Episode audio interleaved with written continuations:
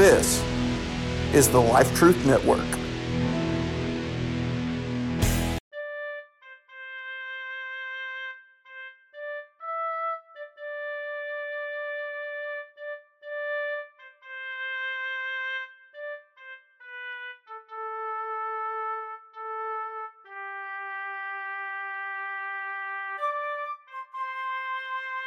Protectorate Productions presents a Lion's Den audiobook and drama podcast.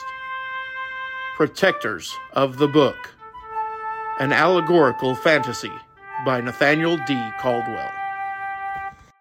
Chapter 15 Jadith wasn't sure whether to be happy or upset, ecstatic or afraid. His situation had most definitely changed, but was this really for the better? So what do we do now? He asked the red-headed miracle worker. Right now, I think it best you leave, and in a hurry. That creature you freed is getting too close for comfort. Will Moreno be all right? Jadith asked.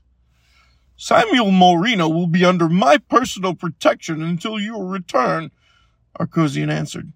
Return from where? Jadith responded.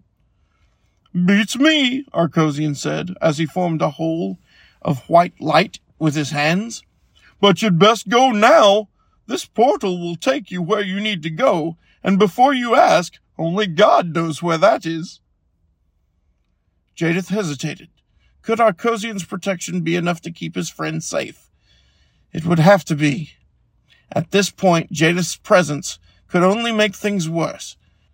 He walked through the bright light, and the portal vanished with him.